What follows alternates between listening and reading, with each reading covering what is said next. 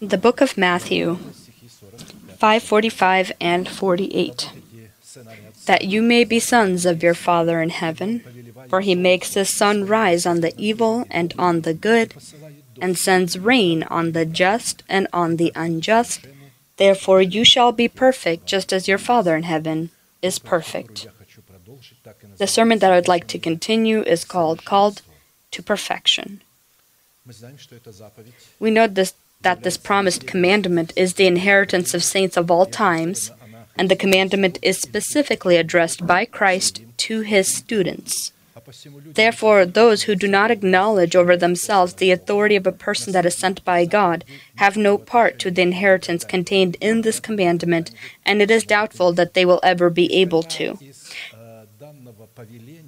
According to this command, to be perfect as our Heavenly Father is perfect, is to love the righteous as God loves them, and to hate the unrighteous just as God hates them, pouring out therefore using our mouth blessing upon the righteous and curses upon the unrighteous.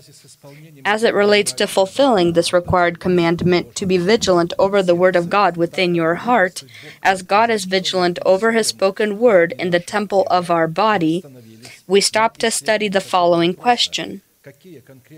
What specifically what specific goals does the righteousness of God pursue that abides within our heart? And in part we've been studying that the purpose of the righteousness of God within our heart, received by us in the two broken tablets of the covenant, where we in the death of the Lord Jesus died by the law for the law, so that we can receive justification in the new tablets of the covenant, which symbolizes the resurrection of Christ, so that we can live for the one that died and resurrected. Jesus is the symbol of the Word of God, and when the tablets were broken by Moses, this was death. He showed here symbolically the death of Christ. And in the new tablets of the covenant, he showed the resurrection of Christ. And so the tablets that where we died from, for the law by the law, God wrote his law. It was uh, the law that revealed sin and condemned us. In the new tablets, Moses needed to carve them himself we ourselves need to carve upon the tablets of our heart, and we need to be free from the law in the new tablets. It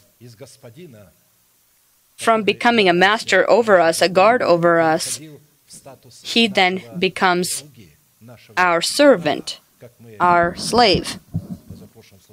As we talked about in the previous service, Gideon, and he had 10 servants, the symbol of, of the law, holiness, he was a slave.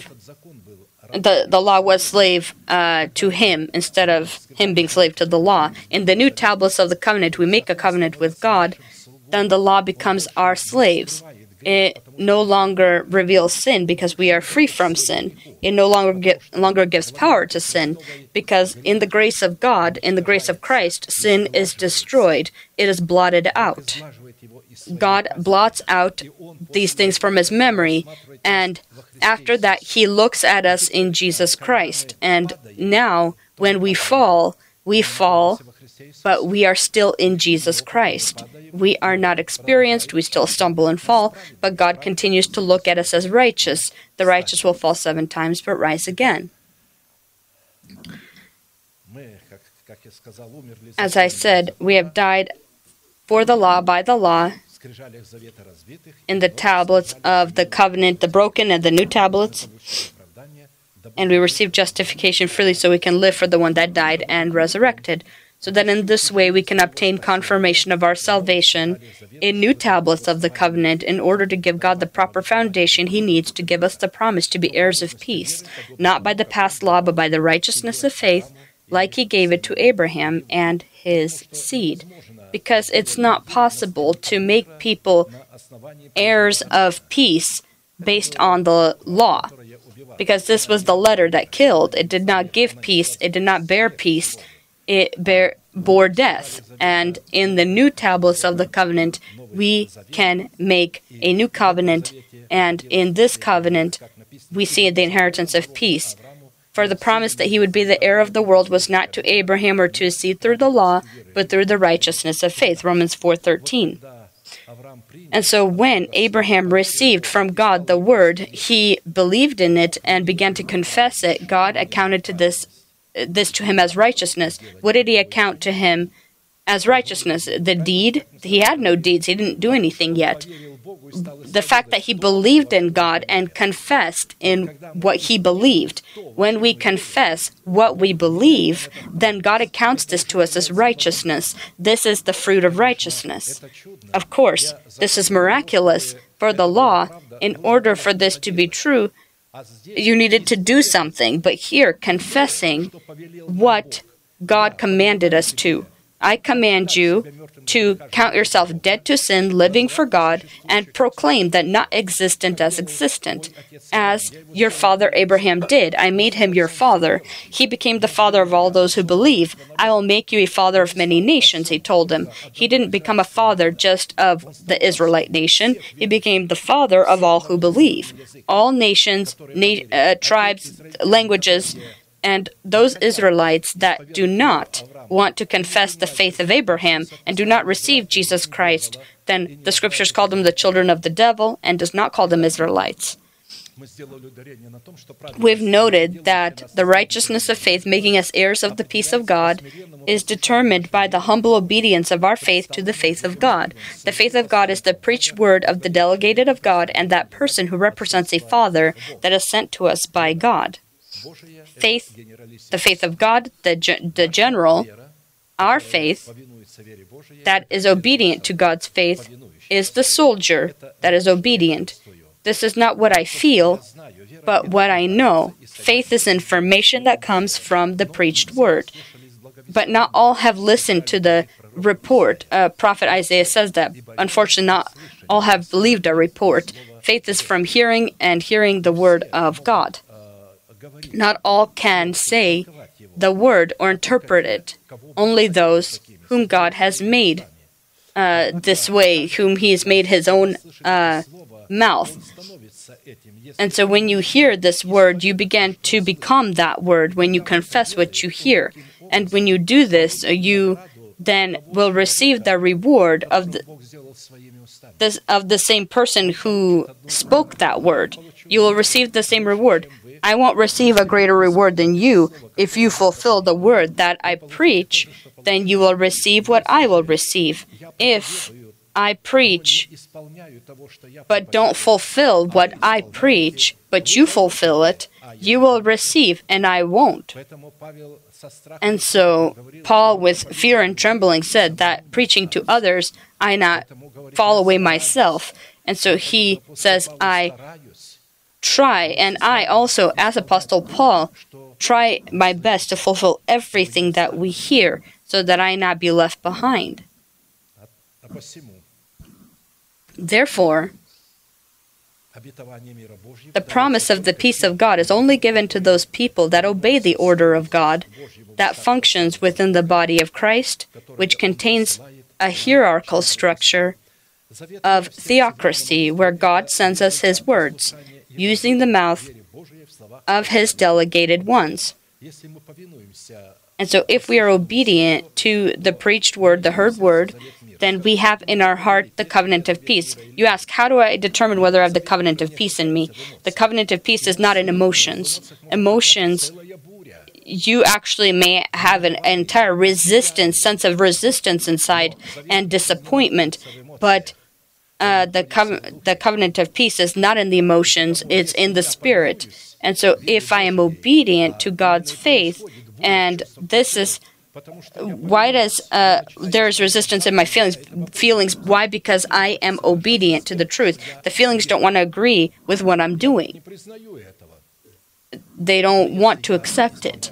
But if I fu- fulfill god's commandments then i love god. Jesus says don't show me your emotion. Show me your obedience to my words. If you want to say that you love me, fulfill my commandments, follow my commandments, do my commandments. He showed uh, uh, us how you need to love God. God gave him a command to give his life and take it back. He says, I received this uh, from my Father. Fall, uh, dying upon the Golgotha cross, he was fulfilling the will of his Father in his feelings at this time, there was such a resistance as we will never experience because we are in him, as Noah and the ark. And so the ark is the ark of salvation. He experienced all of the wrath of God that was being poured out upon the earth, but we were inside of him. And so we will never fully experience what he did, but we sense what's happening outwardly how this ark is being tossed, uh, how 40 uh, meter waves are tossing it here and there, and it's being tossed from wave to wave. Just as Prophet Isaiah said, I am unfortunate, I am being tossed and uncomforted when we are in the death of Jesus Christ, and this is casting off of ourselves the old man with his deeds. Why are we there? Because we have uh, decide to die for our nation, the house of our Father, and for our life in the flesh. Yes, we may not feel that these desires have died, but we ignore them. We begin to stay, say, I have died for this, I don't have this, and I proclaim that not existent as existent. I begin to thank God that I am freed from the old man, the sinful conduct passed down to me from my fathers, although it is showing itself. I don't pay attention to it. I say, Lord, thank you that you have freed me from the sinful conduct passed down to me from my parents. Thank you that you have destroyed the stronghold of death in my body. Thank you that you have erected the stronghold of life in my body. Thank you that you have clothed my body into immortality. I proclaim the not existent as existent, and I speak the word that is eternal. And when I say this, because because uh, the words you say, you will be justified or you will be condemned. What program you will confess is the one that will work on you. If you say it will not work, I can't, God doesn't hear me. Sometimes I tell people, not everybody, but some, when they tell me, why does God not listen to me? Because God doesn't listen to a sinner. How is it that I'm a sinner?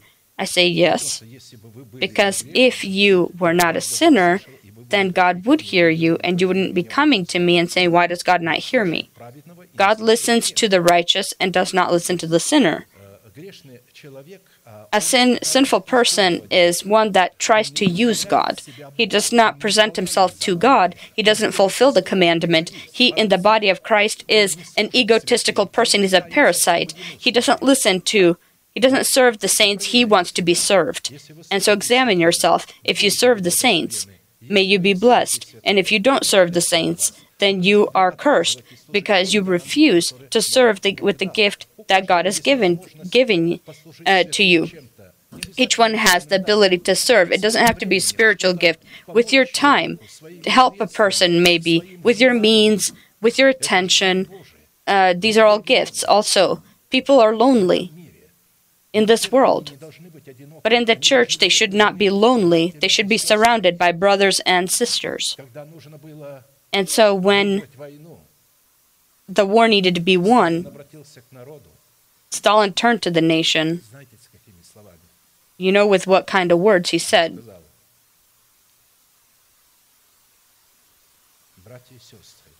Brothers and sisters,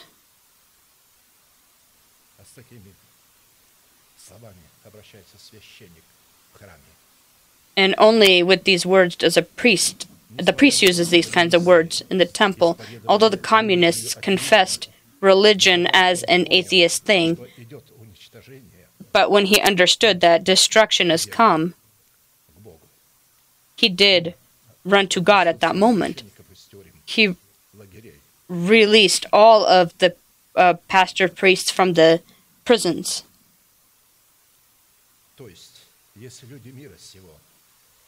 if the people of the world begin to understand what brothers and sisters means, if the brothers and si- if we are brothers and sisters, let us serve one another and be considerate of one another's uh, faults or other things that may, and not hate one another.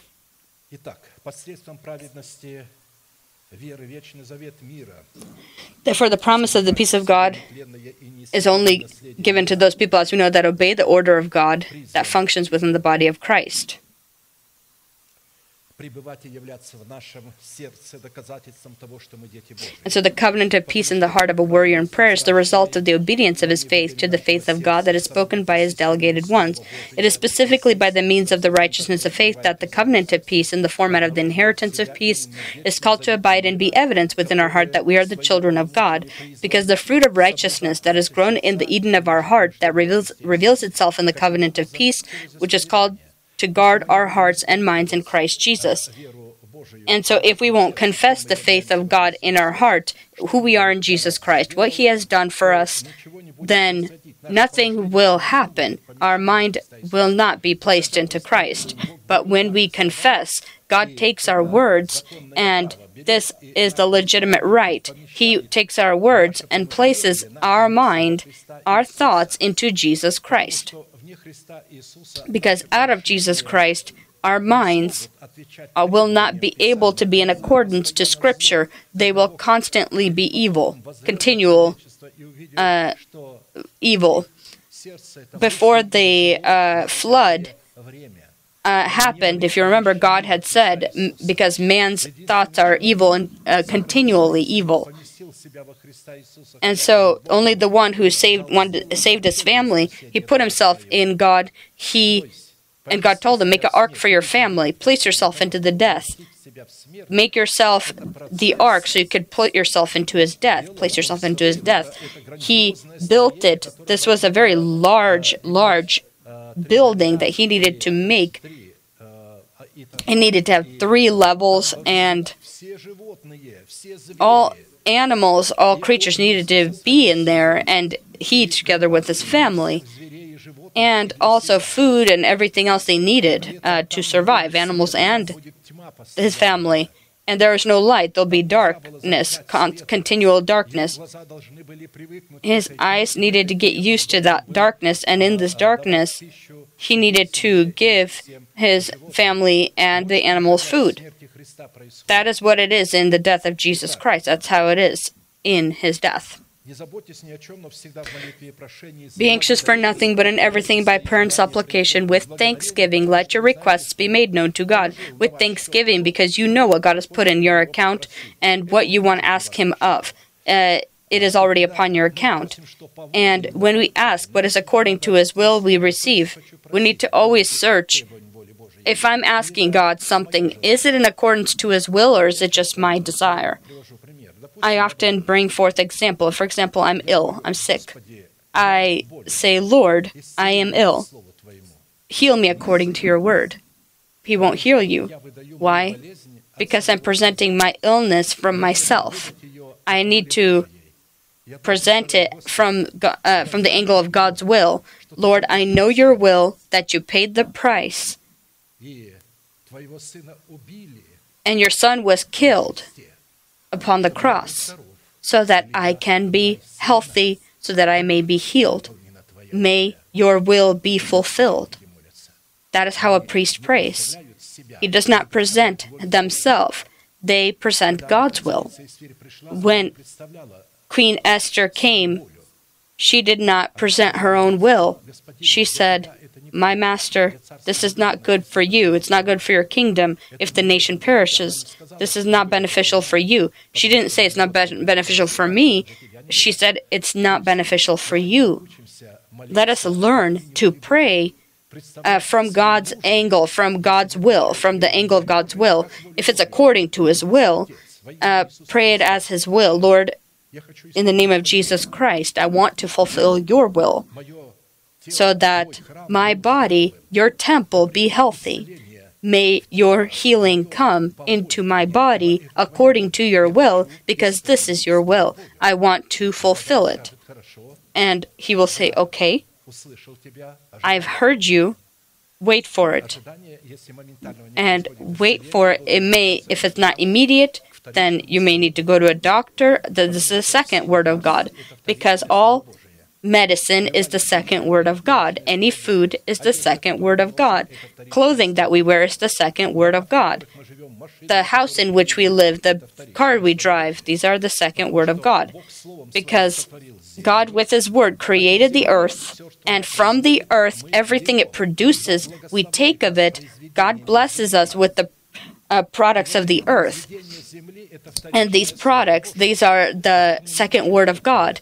And so don't consider medicine or vaccines as something satanic, but as something that is a second word of God. And uh, obviously, uh, wisely use it. This is not a command to fulfill it, but this is knowledge that you should have in yourself. And so the fruit of righteousness demonstrated uh, to us within the atmosphere of the peace of God that is able to keep our mind in Christ Jesus is the glorious seal of God upon our foreheads, serving as a testimony of the fact that we are the holiness of God and the personal possession of God. And the seal of God reveals itself upon our foreheads with spiritual thinking or thinking of what is spiritual, serving as an atmosphere of life and peace and is the mind of Christ within our spirit. When our feelings are shouting, screaming, yelling. There's a, a fight going on inside. We want to do what we need to do what Christ uh, did when the sea was uh, was uh, w- was impatient when there was waves when it was and they woke him up and the disciples and said why are you sleeping we're going to perish and he saw them he saw what their fear and he commanded the sea to become silent and they became afraid who is this that even the winds and the waves obey him they saw new things in the Messiah. They knew he was the Son of God, but when he uh, commanded the the storms to to to to become silent, command the storms of your feelings to become silent, just as Jesus did to the sea. In the name of Jesus Christ, I command you to become quiet, to become calm. God is on our, side. Christ did not die, he resurrected. Why are you shouting, screaming as if Christ the car, uh, your car was hit, your spouse left you, a child got sick. Christ did not leave you. You need, it's everything will be okay. And when the feelings hear this, you'll see there will become a great, great quiet in you. Upon the condition, of course, that in your spirit you have God's peace.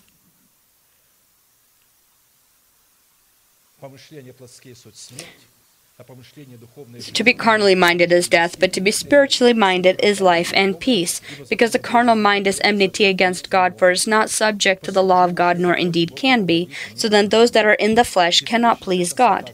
According to the given place of Scripture, we conclude that people who refuse the condition to have their faith obey the faith of God are the very haters of Christ, who have the mark of the beast upon their foreheads, who do not have переводчиками печать зверя. В оригинале нету печати зверя, есть клеймо. Он клеймит своих рабов.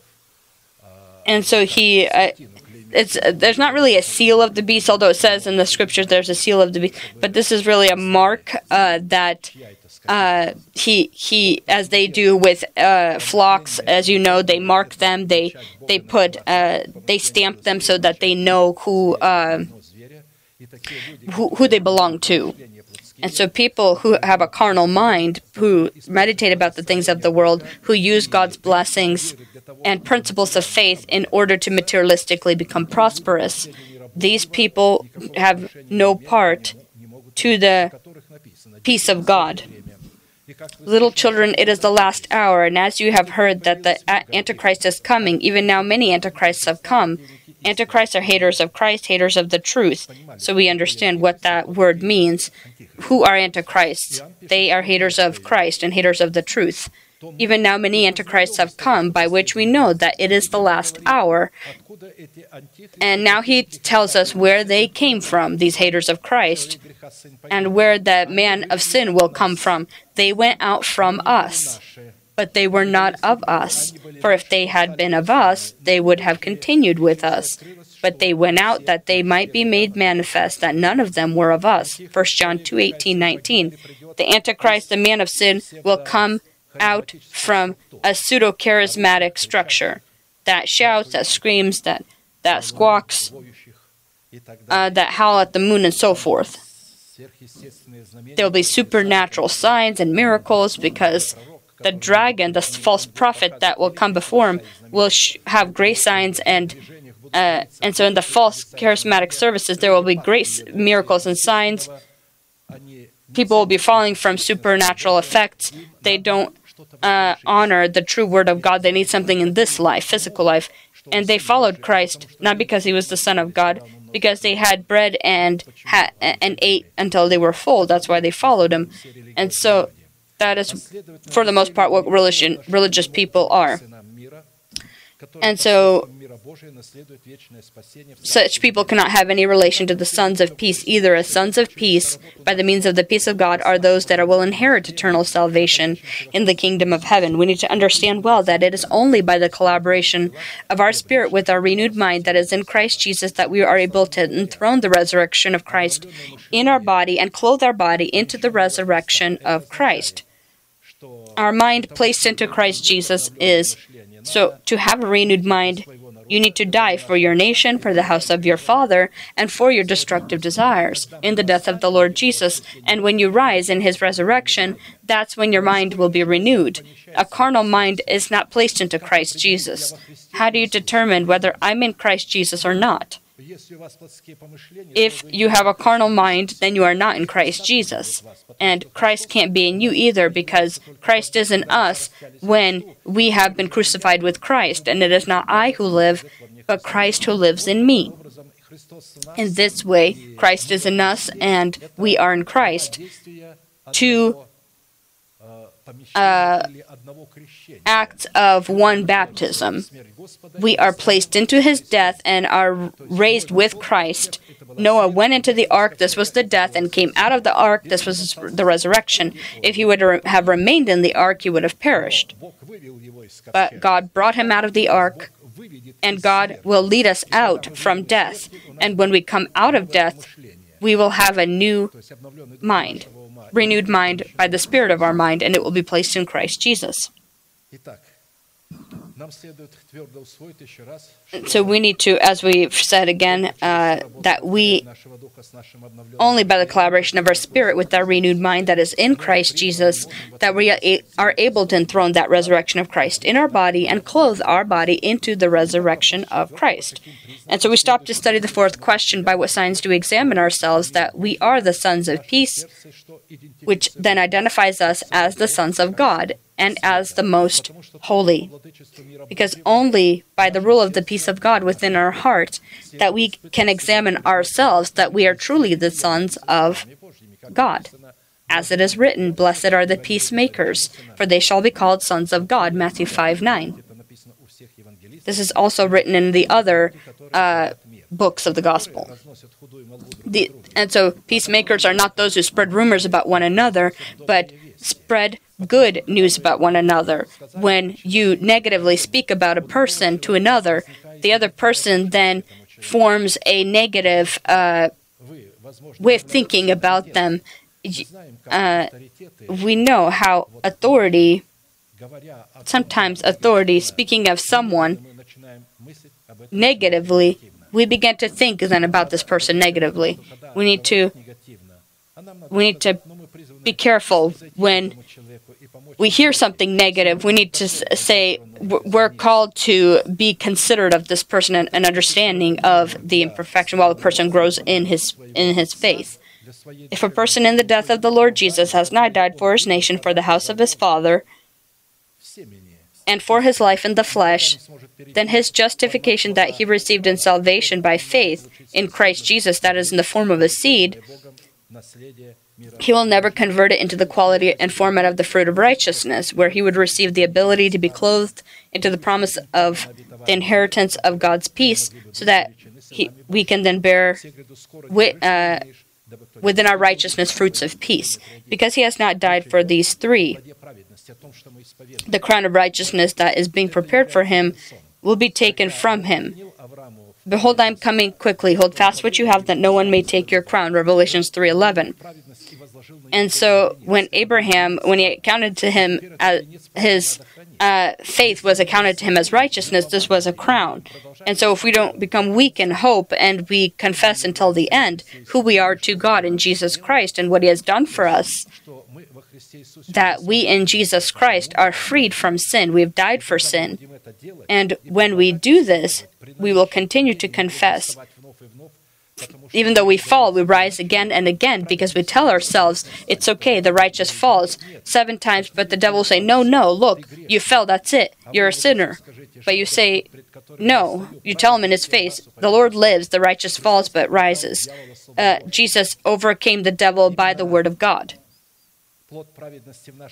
And so the fruit of righteousness within our heart reveals itself in spiritual thinking which is a mark of God upon our foreheads, specifically the seal of God, mark of God upon our foreheads, that reveals itself in spiritual thinking. This is evidence of the fact that we are the sons of peace, which serves as a proper foundation for God to fulfill his part of the covenant of peace, which consists in leading us into the inheritance of his Son, so that we can share with his Son the fulfillment of all that is written about him in the laws, prophets, and psalms. In a particular format, we already looked at six of the signs, the consistency of which allows us to judge and examine ourselves that we are the sons of peace, and furthermore the sons of God, and we stopped to study the seventh sign. And this is our ability to clothe our essence into the holy and selective love of God. But above all these things, put on love, which is the bond of perfection. Colossians 3 14, 15. And let the peace of God rule in your hearts, to which also you were called in one body, and be thankful. As the love of God is dissolved in all the things that we study, then we talk about this love, the essence of it, we will study, and I'll tell you why. According to the given place, the rule of the peace of God within our heart is possible only upon one condition, and that is if the known by us selective love of God will abide within our heart, and we will be clothed into its burning zeal. Comprehending the holy and selective love of God with your heart is called to fill us with all of the fullness of the peace of God, or make us perfect as the Heavenly Father is perfect, so that we can obtain the ability, like God, to be vigilant over His Word, that we have concealed into our heart, so that we can shine our sun upon the righteous and unrighteous, and pour out our rains upon the righteous and unrighteous, in accordance to the implemented within our heart law of God, as a blessing for one and as a punishment for another.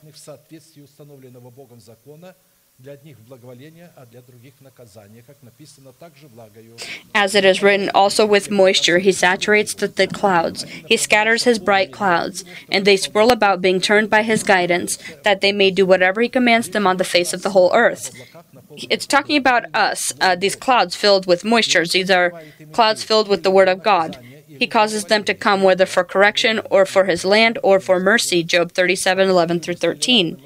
And so, people that have a tolerant form of mentality that say God loves everyone, then these are clouds tossed to and from by demonic winds. Uh, these are those that have been twice dead, twice removed uh, trees. In Scripture, the selective love of God is presented by the Holy Spirit in the light of seven unchanging virtues and characteristics by the preached word spoken by the apostles and prophets. These are virtue, knowledge, self control, perseverance, godliness, brotherly kindness, and love. And so this love will demonstrate itself only when these study these qualities. These qualities are one in the other but we are studying them individually.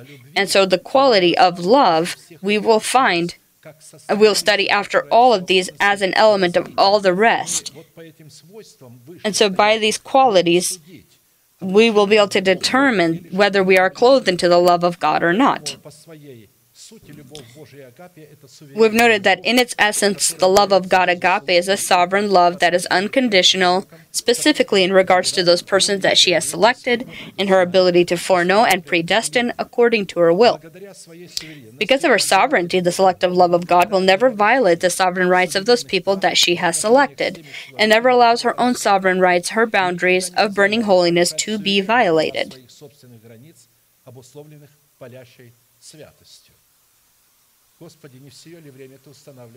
Lord, is it now that you not establish the kingdom of heaven? The disciples asked uh, Jesus. They were violating at that time the sovereign right of God. Uh, they didn't realize they were doing it, and that's why Jesus said, It's not for you to know the times that are from my Father, but you'll receive uh, the Spirit from above, and you will be witnesses to me. In a specific format of the seven characteristics of virtue that united identify the goodness of God within our heart, we have already looked at the five and stopped to study the sixth. This is the calling to demonstrate the love of God agape in brotherly love. In the Holy Scriptures, the level of power of the selective love of God functioning within the atmosphere of brotherly love is discovered and known exclusively by the level of the power of the hatred of God toward evil men and those who do evil. You have loved righteousness and hated lawlessness, therefore, God your God has anointed you with the oil of gladness more than your companions. Hebrews 1 9. Apostle Paul took these words, these phrases, this phrase from the uh, 44th Psalm of David. We know that evil, which demonstrates itself in a person in his hatred that comes from his jealousy and pride in his heart and mind, and good, which demonstrates itself in a person in brotherly love, are programs that they carry. Therefore, to love righteousness and hate lawlessness is only possible in its carriers, which are their programmable systems. Our heart is a programmable system. What program we consider, we ex- accept into us will become who we are. The Lord, lo- uh, the Lord tests the righteous. He tests the righteous. Why? Does he not know what's there? He does. He wants you to know what's there. When the Lord tests us, it's not because he doesn't know what's there. He wants us to know what's there. And we know about it when we're tested. When we're tested, we see with what's within us. We begin to see what's within us. Never think that God is not confident in what is there. He tests us because He wants us to see what He already knows. We don't know what treasure we may carry, but when we're tested, we then uh, see it. The Lord tests the righteous, but the wicked and the one who loves violence his soul hates. He does not test them. He hates them. Upon the wicked he will rain coals, fire, and brimstone, and a burning wind shall be the portion of their cup. For the Lord is righteous, he loves righteousness, his countenance beholds the upright. Psalm 11, 6, 7. His face is in love with the righteous, he's inspired by the righteous. Relevant to this, as in the previous components of the virtue of God, in his unique toward us goodness, which we are called to demonstrate in our faith, in the seven components that we have listed above, it is necessary for us to answer four classical questions. And first, what do the scriptures say about the origin and nature of the essence of the fruit of virtue discovering itself in the heart of man, in the love of God agape coming from brotherly love, which which we are called to demonstrate in our faith? What purpose in demonstrating our faith is the love of God, of God agape called to fulfill, coming from the atmosphere of brotherly love? What conditions do we need to fulfill in order to demonstrate the fruit of virtue in our faith? In the love of God agape coming from brotherly love? By what signs do we examine ourselves as to whether we are demonstrating the fruit of virtue in the love of God agape coming from brotherly love? In a specific format, we already looked at the first two questions and stopped to look at the third question. What conditions do we need to fulfill in order to demonstrate in our faith the love of God uh, within the atmosphere of brotherly love. Speaking of conditions, the fulfillment of which is a demonstration of brotherly love in our faith, we need to keep in mind that these conditions are an element of a whole and do not work one without the other. First condition, giving God the proper foundation to pour out His love into our heart, is our decision to be born from the imperishable seed of the preached to us Word. Specifically, this decision and following it hunger to perform the will of God was foreseen and foreknown by God before the creation of the world, which provided God the proper grounds he needed to identify us in advance so that we can be in the likeness of his Son. Second condition, giving God the proper foundation to pour out His love into our heart within the atmosphere of brotherly love, is to demonstrate salt as the fruit of holiness within our faith. You are the salt of the earth, but if the salt loses its flavor, how shall it be seasoned? It is then good for nothing but to be thrown out and trampled underfoot by men. Matthew 5:13. This is also this phrase, these are also listed in all the books of the Gospel. According to the revelation of Scripture, the presence of salt, representing the quality of holiness, is formed in man because of his total dedication to God, which preceded total sanctification, making him an island that from all sides is washed by the purifying waters of sanctification. And so salt appears in us, forms in us, at the time of uh, dedication, but to put us upon the altar. And the fire reveals the salt. In the fire, you see the salt. But for this to happen, you need to sanctify yourself first, because an offering needed to be clean, need, need, needed to be clean, needed to be prepared so that it could be holy. Specifically, presenting your body as Apostle Paul writes in Romans, you present your body a living sacrifice, wholly acceptable to God for our good service, cl- uh, э, and clothes us into the virtue of the fruit of holiness, which makes us a salt for the earth and therefore defines the soil of our heart as good and wise. For everyone will be seasoned with fire. Upon the altar you'll be seasoned with fire. And you know what a fire upon the altar is. This is the fire of the Holy Spirit and every sacrifice will be seasoned with salt. Salt is good, but if your salt loses its flavor, because it says, during any offering you bring, you need to bring salt, and you need to toss salt on it in order to show that the offering is salted. Salt is good, but if the salt loses its flavor, how will you season it? Have, a, have salt in yourselves and have peace with one another. Mark 9 49 50. Although all of the sheep by nature are pure animals, the one that becomes holy, however, is the one that is separated for a burnt offering upon the altar of burnt offering, so that it can be seasoned with the salt of the covenant.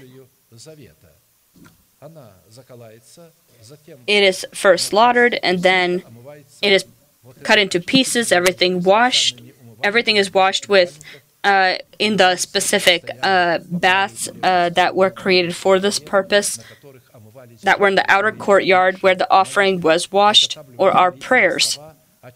You prepare prayer words, you cleanse them from all kinds of uh, maybe uh, particles of, of the flesh that may uh, uh, try to make their way into your prayer, uh, where you try to present your will in some way as we talked about, about a little bit previously. Because of this, we conclude that if our offering, which is our prayer intercession, is not offered upon the fire of the altar of burnt offering, so it can be salted with the fire of holiness, we do not have the right to be an intercessor in the status of a priest of God, and consequently, we are not able to have the legitimate status to the right to enter into the holy presence of the Lord. Holiness is the state of our heart, which demonstrates itself in the legitimate words of prayer, which are concealed in the entrails of our spirit, as the faith of God, which are then followed by acts which draw God's favor upon us. Pursue peace with all people and holiness without which no one will see the Lord. Hebrews 12:14. Attempt to demonstrate this holiness outwardly with one another and with everyone. Without this holiness, no one will see the Lord. Not see, that means no one will be able to enter the kingdom of heaven without the holiness or be saved. The attempt to demonstrate peace out of the boundaries of holiness, make peace with someone or demonstrate peace towards someone but if a person does not behave as a child of God, then making uh, peace with this person out of the boundaries of holiness and not as a demonstration of holiness transforms us into the sons of resistance and destruction.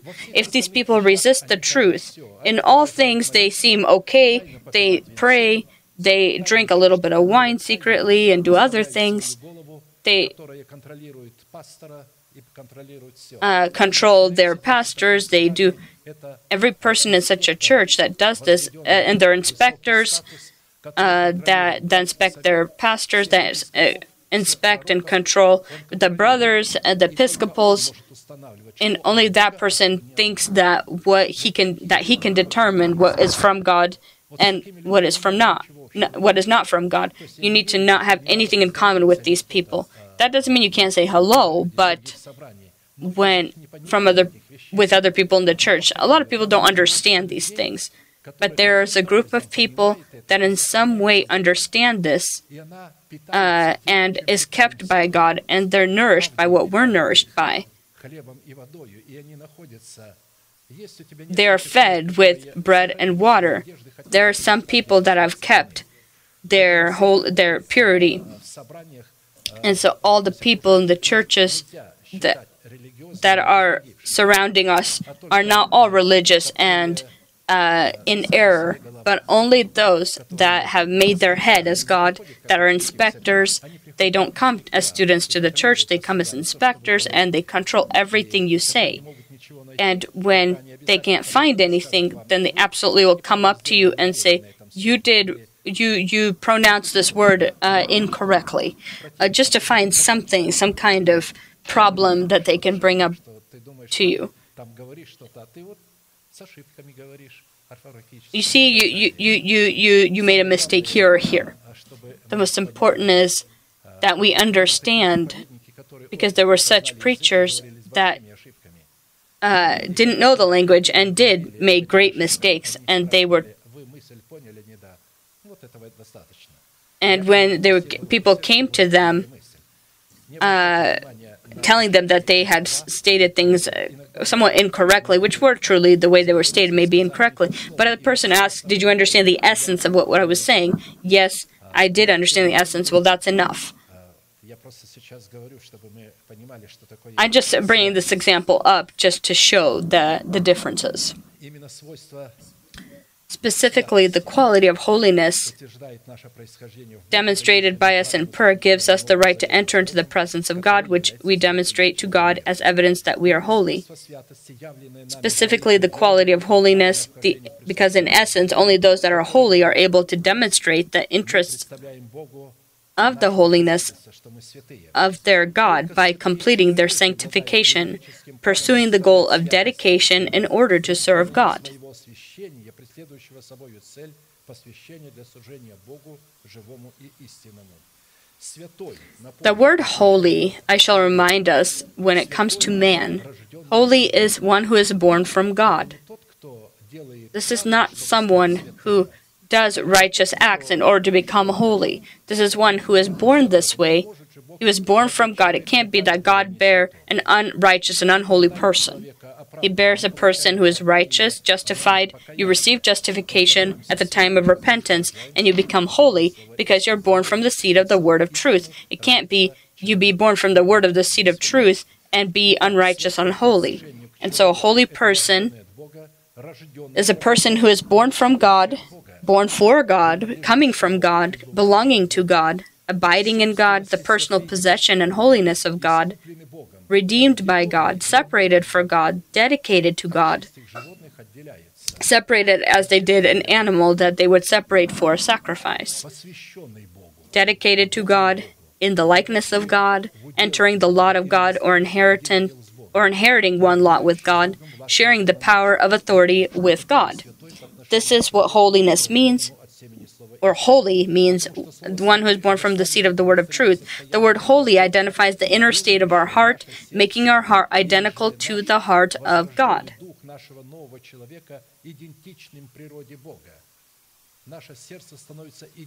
Our heart becomes identical to God's heart.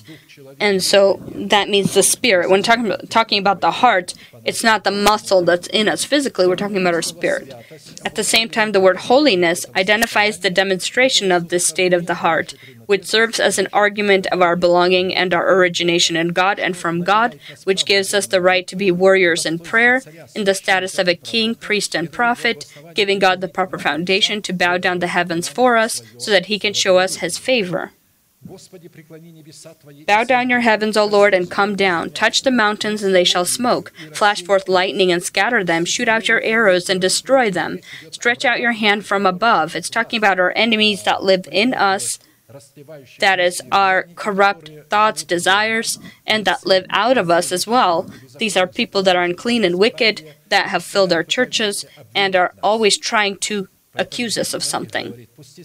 He's talking about them stretch out your hand from above, rescue me and deliver me out of great waters from the hand of foreigners, whose mouths speak lying words and whose right hand is the right hand of falsehood. I will sing a new song to you, O God, on a harp of ten strings. I will sing praises to you, the one who gives salvation to kings, who delivers David his servant from the deadly sword. Psalm 144, 5 through 10.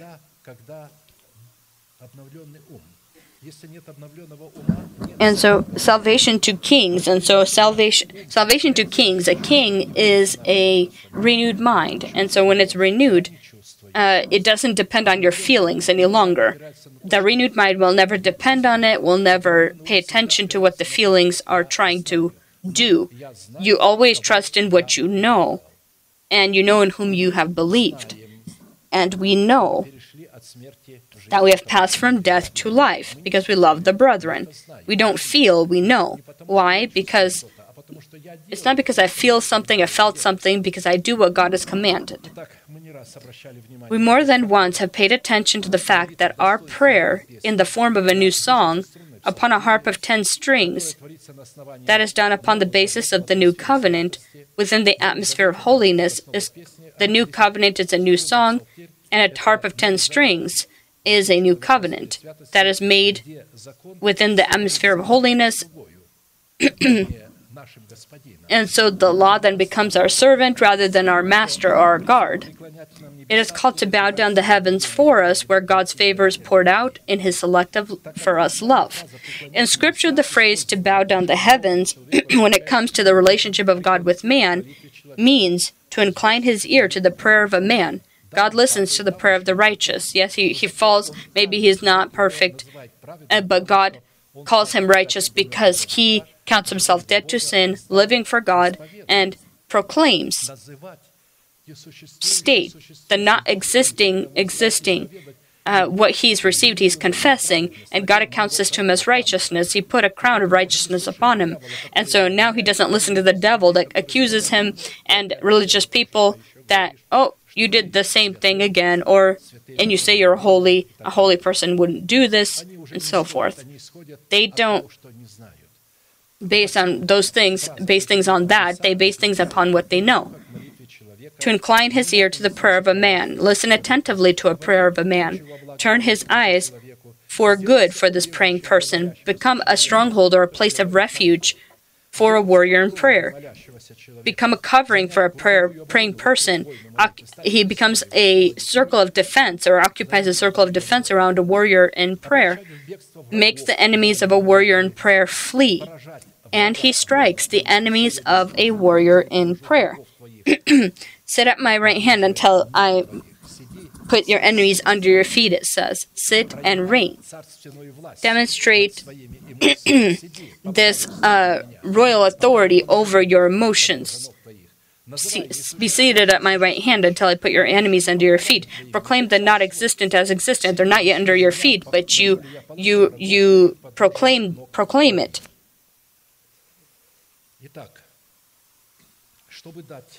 in order to provide God with the proper foundation to bow down the heavens for us so that He can pour out His love into our heart, it is necessary to present to God arguments of your origination in demonstrating the fruits of holiness within the atmosphere of brotherly love as well as out of it.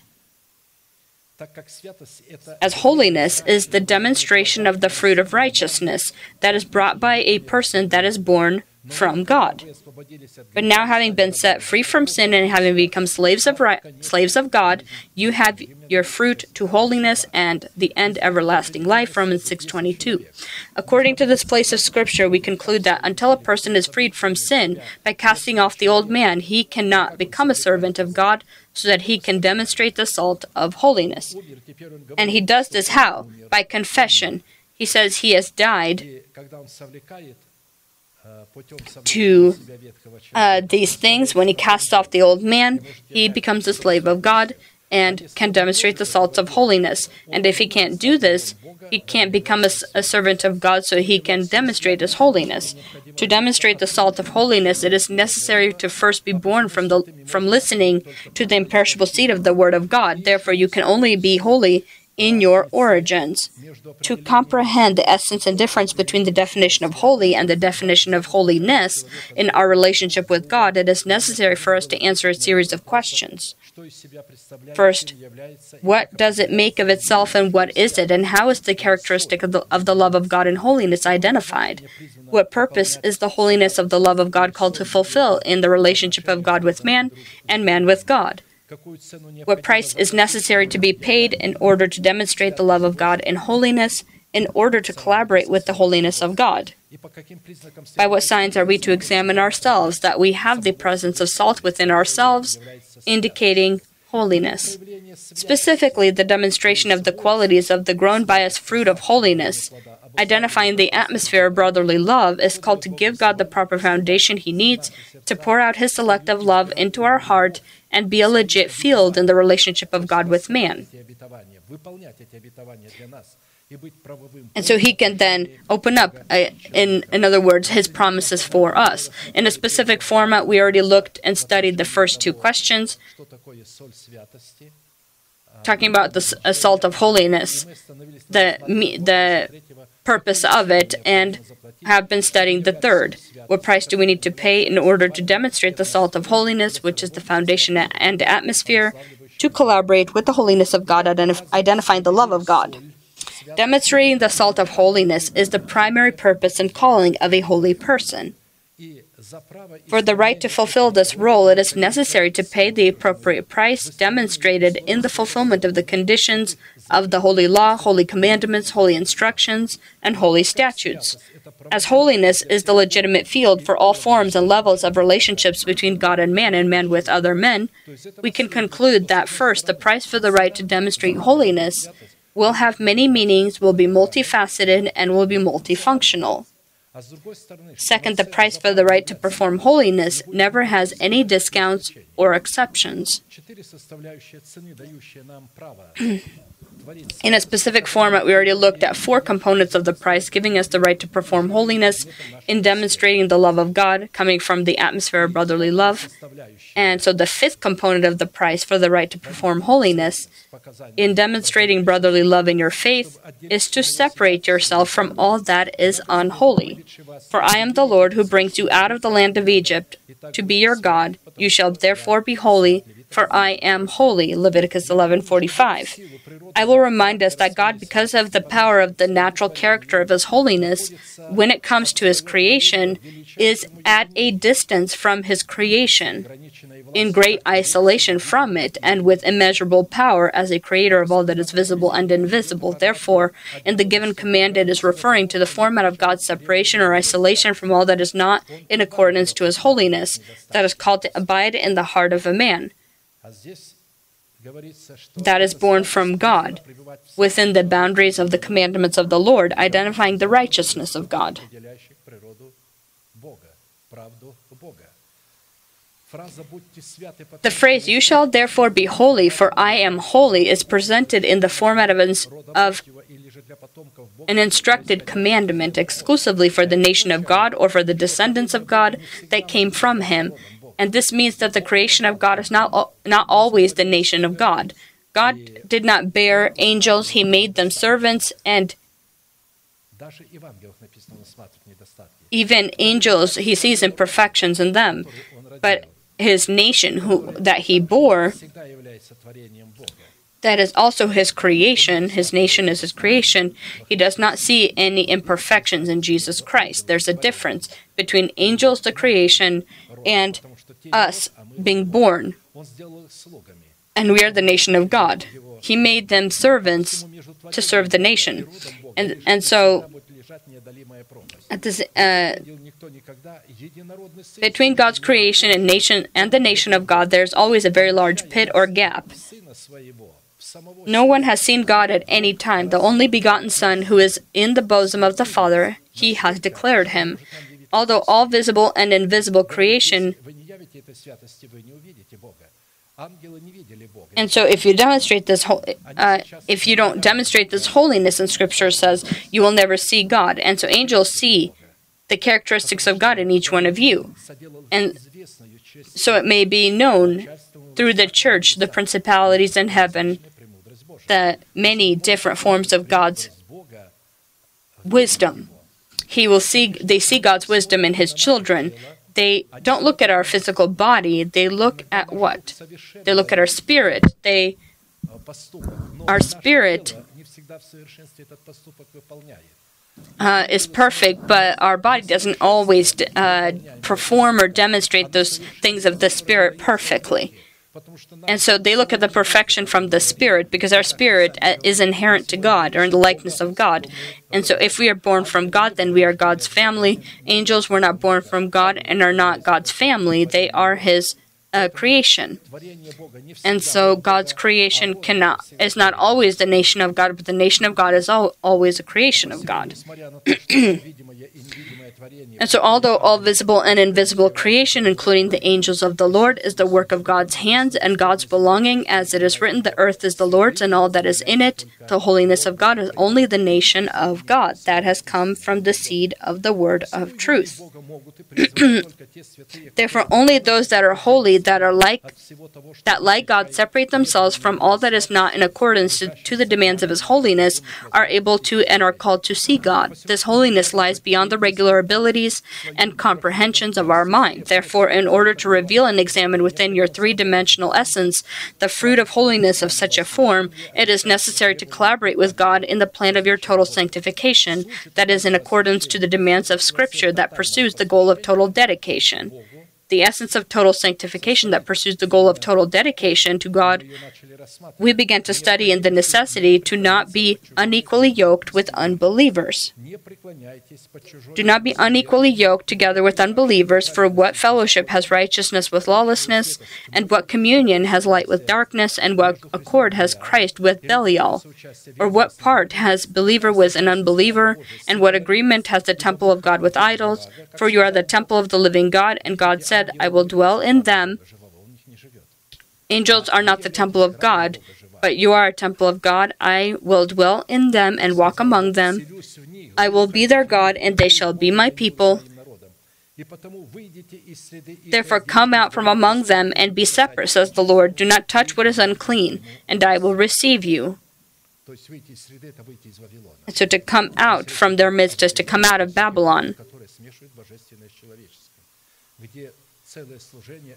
where entire services mix uh, God things with the things of man.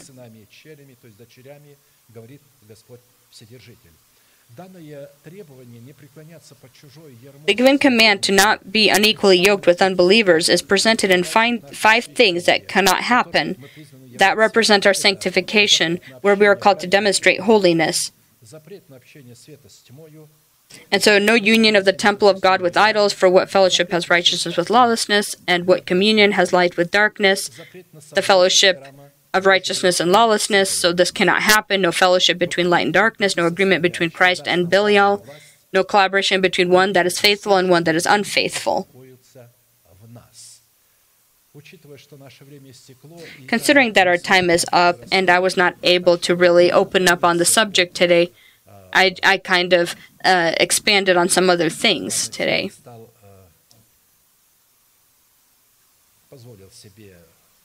I allowed myself to expand on them. And it was things that we needed to listen to and hear. And so we will leave this subject for the next service.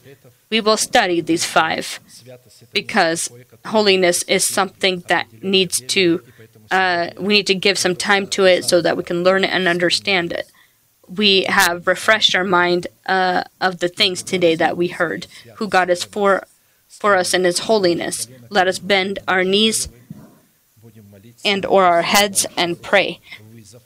And all those who want to resist their lusts, their desires, their fears, their illnesses, you can come out here to the altar and we will pray for you.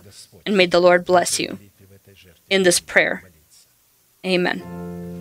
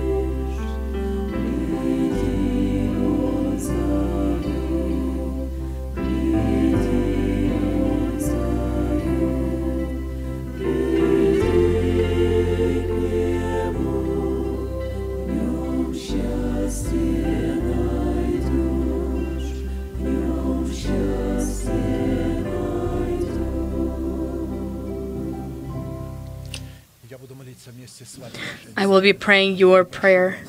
And I ask you to deeply believe that God is for you. He is not against you. He is faithful to His word.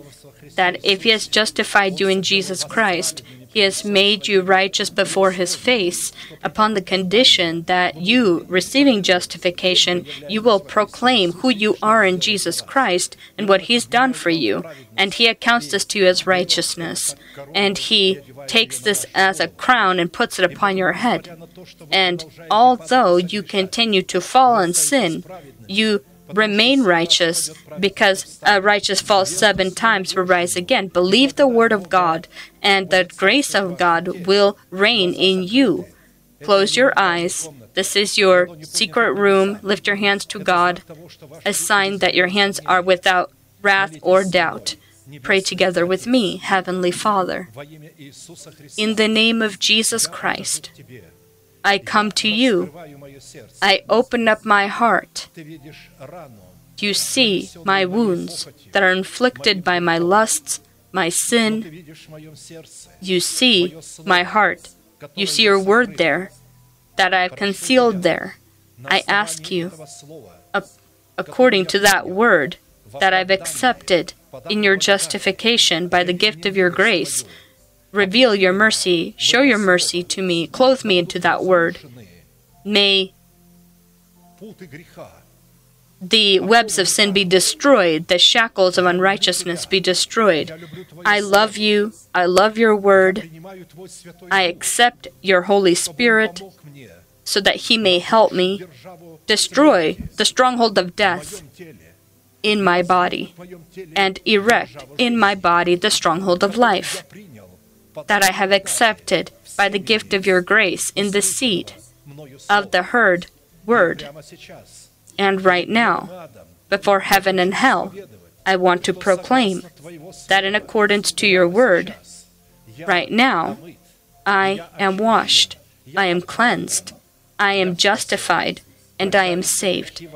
Your sins are forgiven, and your trespasses in the name of Jesus Christ. May the Lord bless you. May He look upon you with his, with his great face and show you mercy and give you peace. May thousands and ten thousands attempt to come near you, but they won't touch you. May upon you, you will stand upon your enemy. May you step upon the neck of your enemy. May the blessing of the ancient mount- mountains and everlasting hills be upon you and be fulfilled upon you, and the nation shall say, Amen.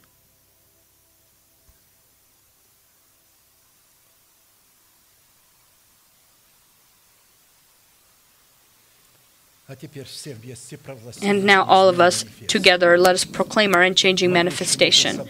Now, to him who is able to keep you from stumbling and to present you faultless before the presence of his glory with exceeding joy, to God, our Savior, who alone is wise, be glory and majesty, dominion and power both now and forever. Amen.